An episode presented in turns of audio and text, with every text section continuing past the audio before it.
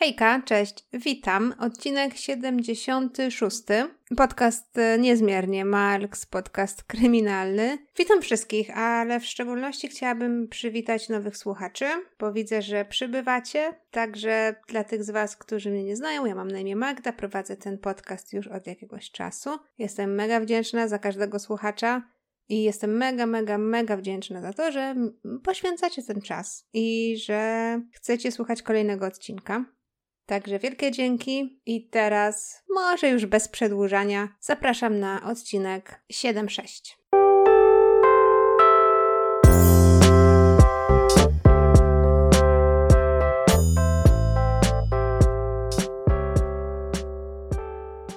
Dzisiaj porozmawiamy sobie o sprawie Terry Beavers. Terry niestety została zamordowana w 2016 roku w wieku 45 lat Zaraz y, sobie poopowiadamy, co i jak się dokładnie wydarzyło, ale może na początek powiem, że Terry przede wszystkim wolała, żeby zwracano się do niej per misji, więc tak też będziemy robić. I tak, y, Terry urodziła się 9 sierpnia w 1970 roku w miejscowości Graham w Teksasie w Stanach Zjednoczonych. Z zawodu misji była instruktorką fitness. Wiem, że była też takim człowiekiem, który udzielał się bardzo dużo charytatywnie.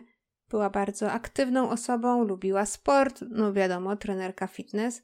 Próbowała wpoić ten, ten sport i te nawyki innym ludziom, i to była taka jej życiowa misja. Poza tym Thierry była zamężna. Jej mąż nazywał się Brandon, Brandon Beavers. Razem z Brandonem mieli też trójkę dzieci, trzy córki, Ali, Hanę i Sarę. O misji nie ma za dużo w internecie, jeżeli chodzi o jej życie prywatne. Podejrzewam zatem, że wiodła normalne, zwyczajne życie. Miała męża, miała dzieci, miała pracę. Nic nie było tam takiego nadzwyczajnego, w takim sensie, że nie było nic w życiu misji takiego, aby można byłoby się w cudzysłowie przyczepić w tym sensie, że aha, kiedyś miała sprzeczkę z kimś tam, albo była podejrzana o jakieś konszachty z gangami, czy z mafią, czy z czymkolwiek. Niczego takiego nie było. Podejrzewam, że Missy była po prostu matką trójki dzieci. Pracowała w swoim zawodzie, lubiła swoją pracę, miała dom, przyjaciół, rodzinę. Tyle. Z racji tego, że nie ma za dużo informacji o misji w internecie, a nie chciałabym Wam nakłamać lub y, dać Wam jakichś moich przypuszczeń, to przejdźmy od razu do 18 kwietnia roku 2016, bo wtedy to wczesnym rankiem, niestety, ale ciało misji zostało znalezione w kościele. Kościół nazywał się Creekside Church of Christ w miejscowości Midlothian w stanie Teksas i tutaj taka mała może notka na marginesie, bo ostatnio zobaczyłam komentarz u siebie na podcaście, gdzie ktoś mówił, żebym może więcej skupiła się na tym, gdzie dzieją się sprawy, o których opowiadam. Także miejscowość Midlothian jest do dzisiaj takim centrum przemysłu cementowego w północnym Teksasie wiem to z Wikipedii, bo wy, wygooglałam. To, co może jest ważne dla sprawy, to fakt, że miejscowość w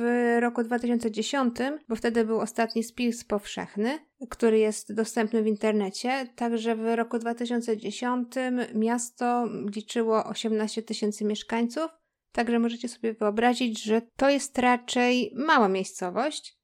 I wydaje mi się, że w małej miejscowości morderstwa nie zdarzają się codziennie. To są raczej takie jedne na ileś tam set przypadków, jeżeli chodzi o zbrodnie. Także wyobraźcie sobie, że społeczność miasta Midlothian była raczej w szoku. Ale wracając do sprawy.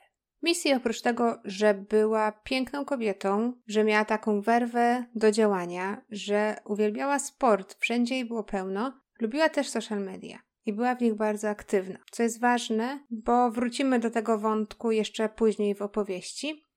Także 18 kwietnia 2016 roku misji miała poprowadzić zajęcia fitness właśnie w Creekside Church bardzo, bardzo wcześnie rano, bo o godzinie 5.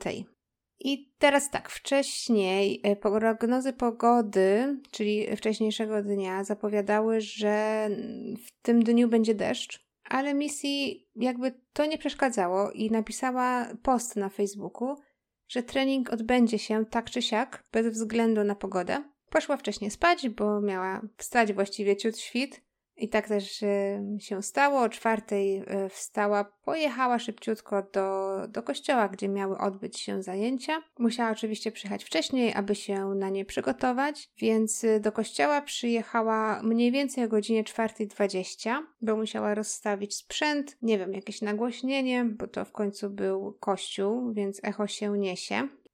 O godzinie piątej, kiedy członkowie jej y, grupy, którą trenowała, zaczęli się zbierać na miejscu, niestety, ale znaleźli misji nieprzytomną, leżącą na podłodze, nie reagowała na żadne bodźce, a wokół niej było dosyć dużo krwi. Okazało się, że krew leci z naprawdę wielu ran kłutych. Przy głowie, na klatce piersiowej. Oczywiście członkowie grupy fitness natychmiast wezwali pogotowie, no ale było to już niestety troszeczkę za późno. Na miejscu od razu można było gołym okiem stwierdzić, że Missy padła ofiarą naprawdę złośliwej i brutalnej napaści. Zaczęło się śledztwo. Zazwyczaj jest tak, że robię bardzo długi wstęp o głównym bohaterze opowieści, czy to jest ofiara, czy to jest morderca. Tutaj ten wstęp jest dosyć krótki, bo nie powiedziałam dużo o misji na początku. To, jak została zamordowana, na razie też nie wiemy. Ten wstęp może pozostawia dużo do życzenia, jeżeli chodzi o długość, ale to zrobiłam specjalnie, ponieważ chcę Wam dużo e, opowiedzieć o śledztwie, które jest dosyć, no, takie zawiłe i w wielu przypadkach pewnie będziecie myśleć, że aha, mamy podejrzanego, aha, to się składa, tam to się składa, puzzle są razem, ale no nie, tak, nie, nie, nie. Tutaj jest tak, że niby jesteś, ale cię nie ma. Zaraz y, do tego przejdziemy. Główną rzeczą, na której opierało się śledztwo, były kamery monitoringu, które były zamontowane w kościele. I to, co policja zobaczyła na tych nagraniach, było dosyć frustrujące, bo z jednej strony od samego początku mieli bardzo dużo wskazówek, ale z drugiej strony nie można było do tych wskazówek dopasować niczego, że tak powiem, nieskładnie. Ale okej, okay, zacznijmy może od początku. Co policja zauważyła na tych y, nagraniach z kamer i do czego potem to ich doprowadziło. Nagranie rozpoczyna się o godzinie 3.50 nad ranem. Wtedy to widzimy osobę, która jest ubrana w taki kombinezon grupy SWAT, czyli z języka angielskiego Special Weapons and Tactics. Chodzi tu o specjalną sekcję organów ścigania w Stanach Zjednoczonych, która jest wyszkolona, aby radzić sobie z różnego rodzaju niebezpiecznymi lub brutalnymi sytuacjami, jak na przykład przetrzymywanie zakładników. Wtedy właśnie jednostka SWAT wkracza na miejsce. Osoba na kamerze monitoringu jest ubrana cała na czarno, na głowie ma hełm. Widzimy, że napastnik włamał się do jeszcze zamkniętego kościoła i niespiesznym krokiem przemierza korytarz. Na miejscu zbrodni policja potem potwierdziła, że znaleziono zostało potłuczone szkło i widać było takie typowe ślady włamania, więc y, no, to potwierdziło tylko nagrania z monitoringu. Na nagraniu widzimy, że ta osoba raczej chodzi niespiesznie, swobodnie czuje się na korytarzu kościoła i widzimy, że otwiera drzwi, wchodzi do, do pokojów i wychodzi. Potem otwiera kolejne drzwi, wchodzi do pomieszczenia i wychodzi. Wszystko niespiesznie, wolniutko, tak jakby była u siebie. I mówię tutaj per osoba, ponieważ z racji tego, że ta osoba była ubrana w mundur, taki wiecie, specjalny mundur do, do walki, jakby tak jak myślicie sobie, że ktoś ma kamizelkę kuloodporną albo taką kurtkę specjalną do jakichś taktycznych walk, to możecie sobie wyobrazić, że ciężko było nawet oszacować tożsamość tej osoby. Jeżeli chodzi o wzrost, to szacuje się, że to mogła być osoba, która miała od 1,58 m do 1,70 m wzrostu. Także widzicie, że to mógł być mężczyzna, mogła być kobieta. To, co faktycznie widzimy na tym nagraniu, to są dwie rzeczy. Pierwsza z nich jest taka, że ta osoba w dosyć charakterystyczny sposób chodzi.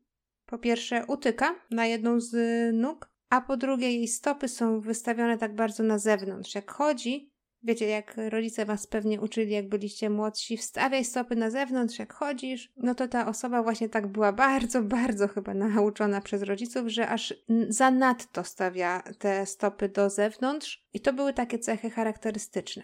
W internecie można znaleźć takie teorie, że ta osoba, która włamała się do kościoła o godzinie 3.50, włamała się do niego nie dlatego, aby zabić misji, ale w celach zarobkowych, że tak się wyrażę, chciała po prostu ukraść coś z kościoła. 18 kwietnia to był poniedziałek, także są teorie, że być może ten sprawca chciał ukraść e, te datki, które zawsze e, się kładzie na tacę. W niedzielę zazwyczaj jest dużo ludzi, także tych datków jest więcej. Jeżeli nie pieniądze, to może jakieś kosztowności, które są w kościołach, typu na przykład dzieła sztuki, albo przynajmniej jakieś komputery, cokolwiek, co ma jakąś wartość.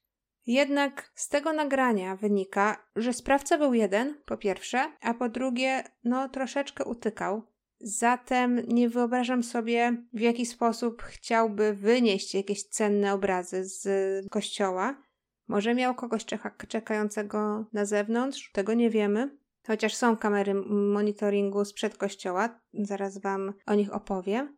Jeżeli chciał zobaczyć e, jakieś pieniądze i ukraść datki z tacy, teoretycznie mógłby to zrobić, ale nie miał przy sobie żadnego ani plecaka, ani siatki, niczego, co mogłoby pomieścić e, jakąś większą kwotę, bo to zazwyczaj pewnie są monety. Chociaż wiemy, że w Ameryce to zazwyczaj są banknoty, bo tam mają jedną dolarówkę w banknocie nawet mógłby teoretycznie, czy mogłaby, bo nie, tego nie wiemy, teoretycznie te pieniądze schować do kieszeni, no ale znowu to by było dosyć niekomfortowe i tak sobie myślę, że ja osobiście, jakbym wybierała się na łup i chciałabym ukraść jakieś pieniądze, to wzięłabym ze sobą plecak, czy jakąś torbę, cokolwiek, w co mogłabym te datki schować. No tu czegoś takiego nie ma.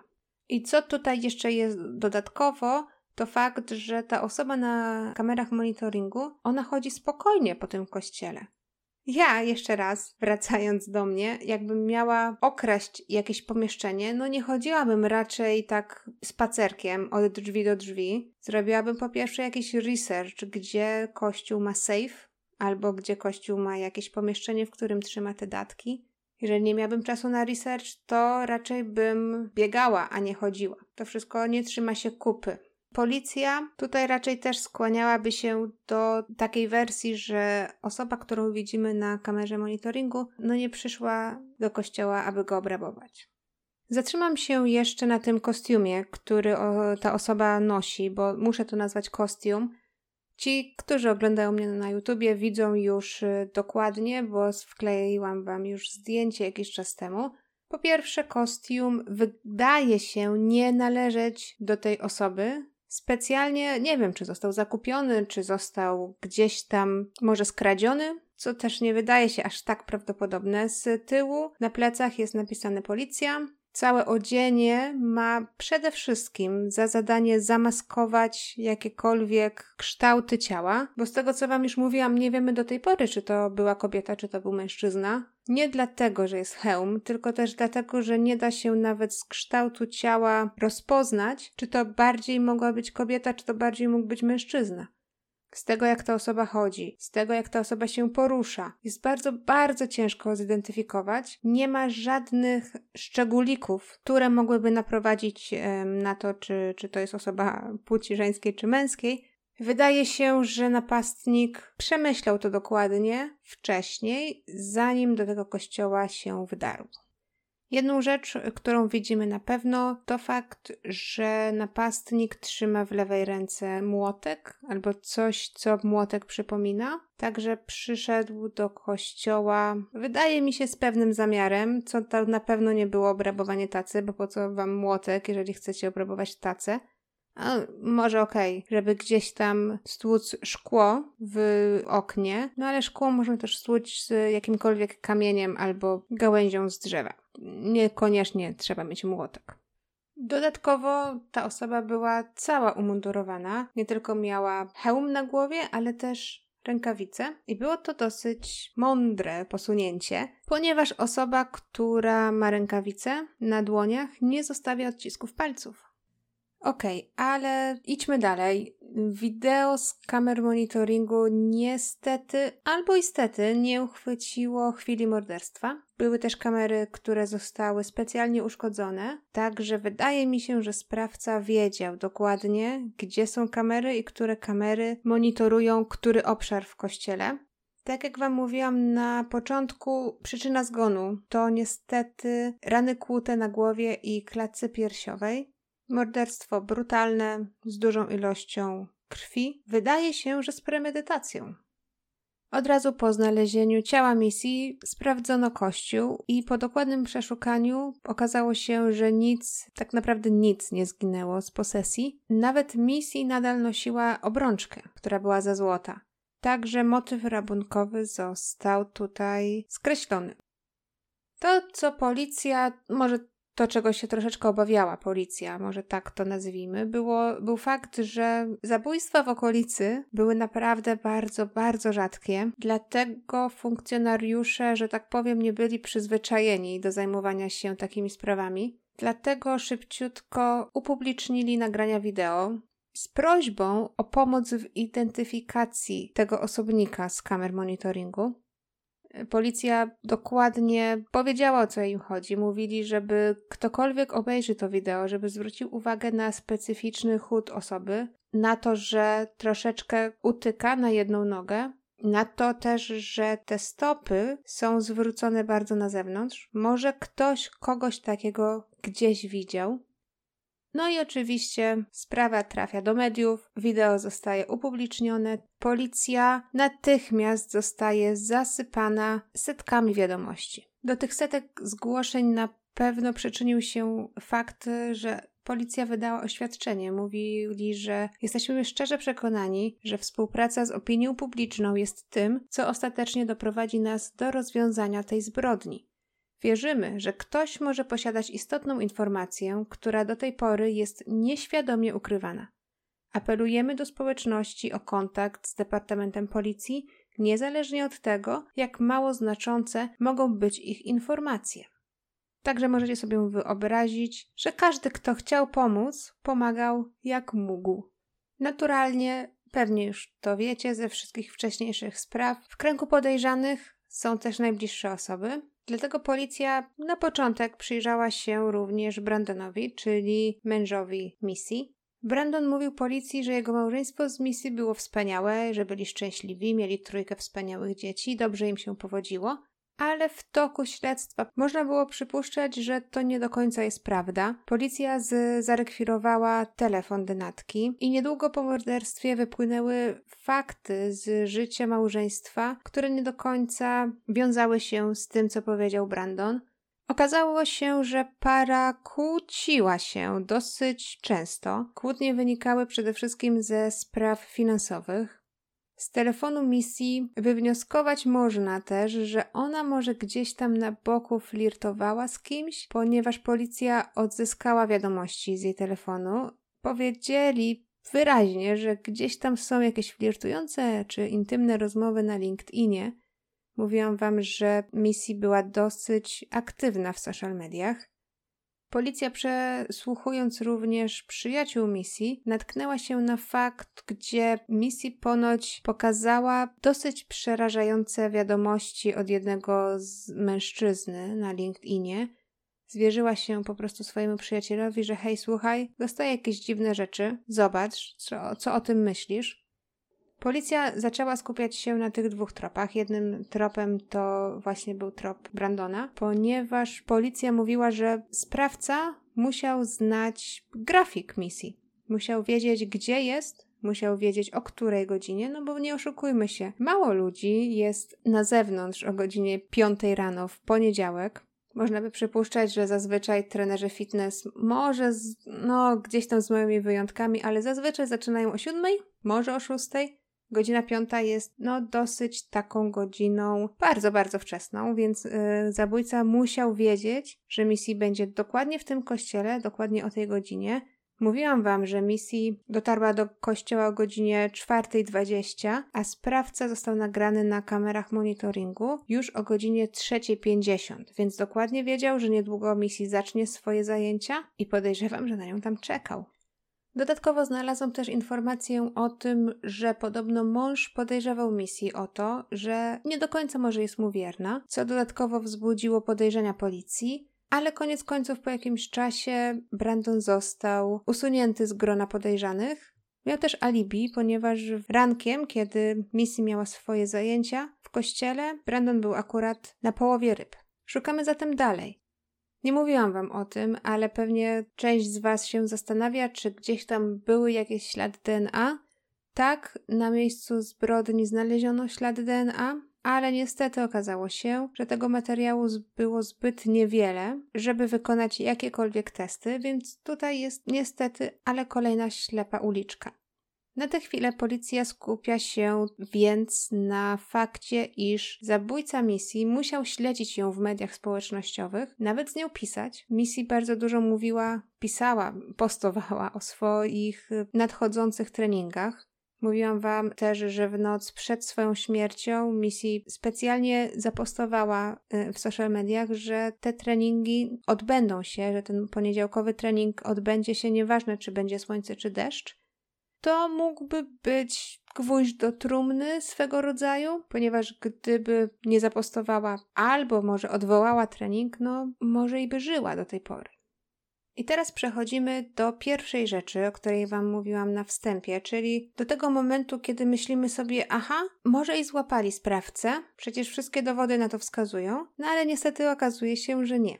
22 kwietnia, czyli 4 dni po zabójstwie, ojciec Brandona, Randy, przychodzi do pralni chemicznej z zakrwawioną koszulą kobiety i prosi o jej wyczyszczenie. Randy mówi pracownikowi pralni chemicznej, że ta krew pochodzi z przerwania walki psów, ale w tamtym momencie historia morderstwa misji była już tak rozgłośniona w lokalnych mediach, że pracownik pralni, zamiast usunąć tą plamę, zgłosił się na policję.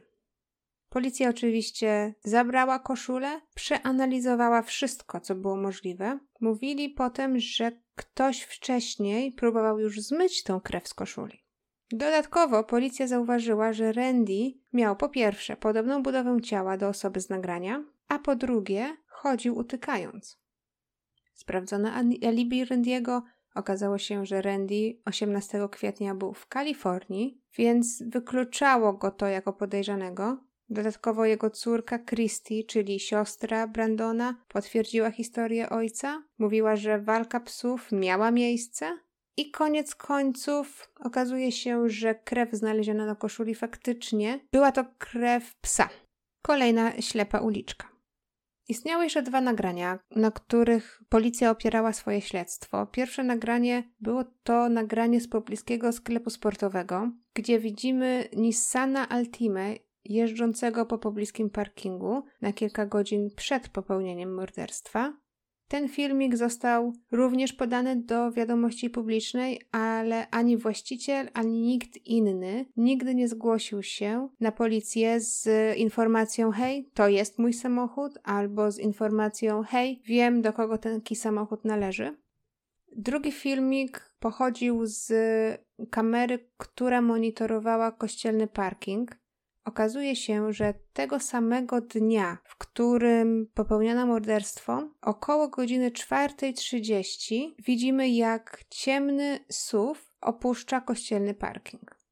I tutaj trop prowadził do byłego funkcjonariusza policji, Bobiego Henry'ego. Po pierwsze, Bobby, jako były funkcjonariusz policji, emerytowany już, posiadał strój taktyczny policji, który mógłby wyglądać dokładnie jak ten strój, który widzimy na nagraniach monitoringu z holu w kościele.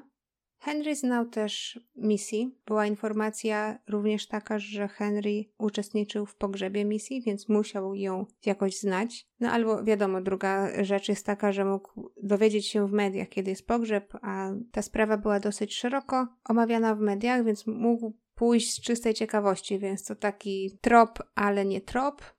Ale to, do czego policja przykładała większą nadzieję, były dwa inne fakty Pierwszy z nich jest taki, że Henry został zawieszony w prawach członka policji z powodu wcześniejszej napaści na tle seksualnym w 1996 roku. To jest pierwsza rzecz. Po drugie, Henry posiadał podobny samochód, też ciemny SUV, chociaż nie był to samochód identyczny z samochodem, którym widziano na monitoringu, chociaż wiadomo, była noc, więc jakieś tam szczegóły może umknęły policji. To, co jest ważne, to informacja, że Henry również chodził utykając. Także mamy znowu drugiego podejrzanego, który wydaje się być takim dosyć mocnym podejrzanym. Policja zatem zasięgnęła porady specjalisty, aby porównać chód Henry'ego do chodu tego zamaskowanego przestępcy z nagrań wideo, ale tutaj niestety wyniki były niejednoznaczne. Fakt, który ostatecznie wykluczył Henry'ego z listy podejrzanych, jest jego wzrost. Mówiłam wam, że osoba, która została nagrana na kamerach monitoringu, miała mniej więcej od 158 cm wzrostu do 170 cm. Okazuje się, że Henry miał około 185 cm wzrostu, także był o wiele za wysoki, aby być osobą z nagrania z kamer monitoringu. Także tutaj kolejna ślepa uliczka.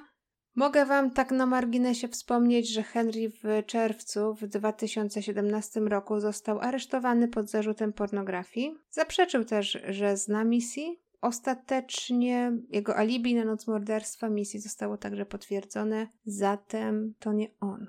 I tutaj niestety, nawet pomimo pomocy ze strony FBI i pozornie silnych podejrzanych, sprawa utknęła w martwym punkcie. Jest to sprawa nierozwiązana. Morderca misji do tego dnia swobodnie porusza się po ulicach. Może planuje kolejne morderstwo, tego nie wiemy. Cała społeczność y, w miejscowości, gdzie mieszkała misji, zaangażowała się naprawdę na 150% w poszukiwania sprawcy. Również internauci przeczesywali internet. Nagrania z kamer monitoringu były sprawdzane miliardy razy w poszukiwaniu jakichkolwiek wskazówek. Może ktoś coś przeoczył, może czegoś ktoś nie zauważył. Wszyscy naprawdę chcieli pomóc y, w odnalezieniu mordercy, ale niestety do dzisiaj bez skutków.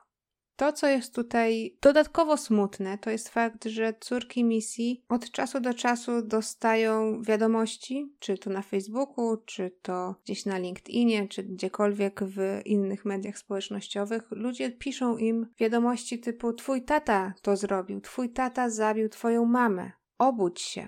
No i tu niestety córki muszą czy to wygłaszać jakieś apele, czy dawać wywiady w mediach, one naprawdę wspierają ojca. Mówią, że mój tata kochał moją mamę i wiem to w stu procentach i wiem, że nigdy przenigdy by nie zabił.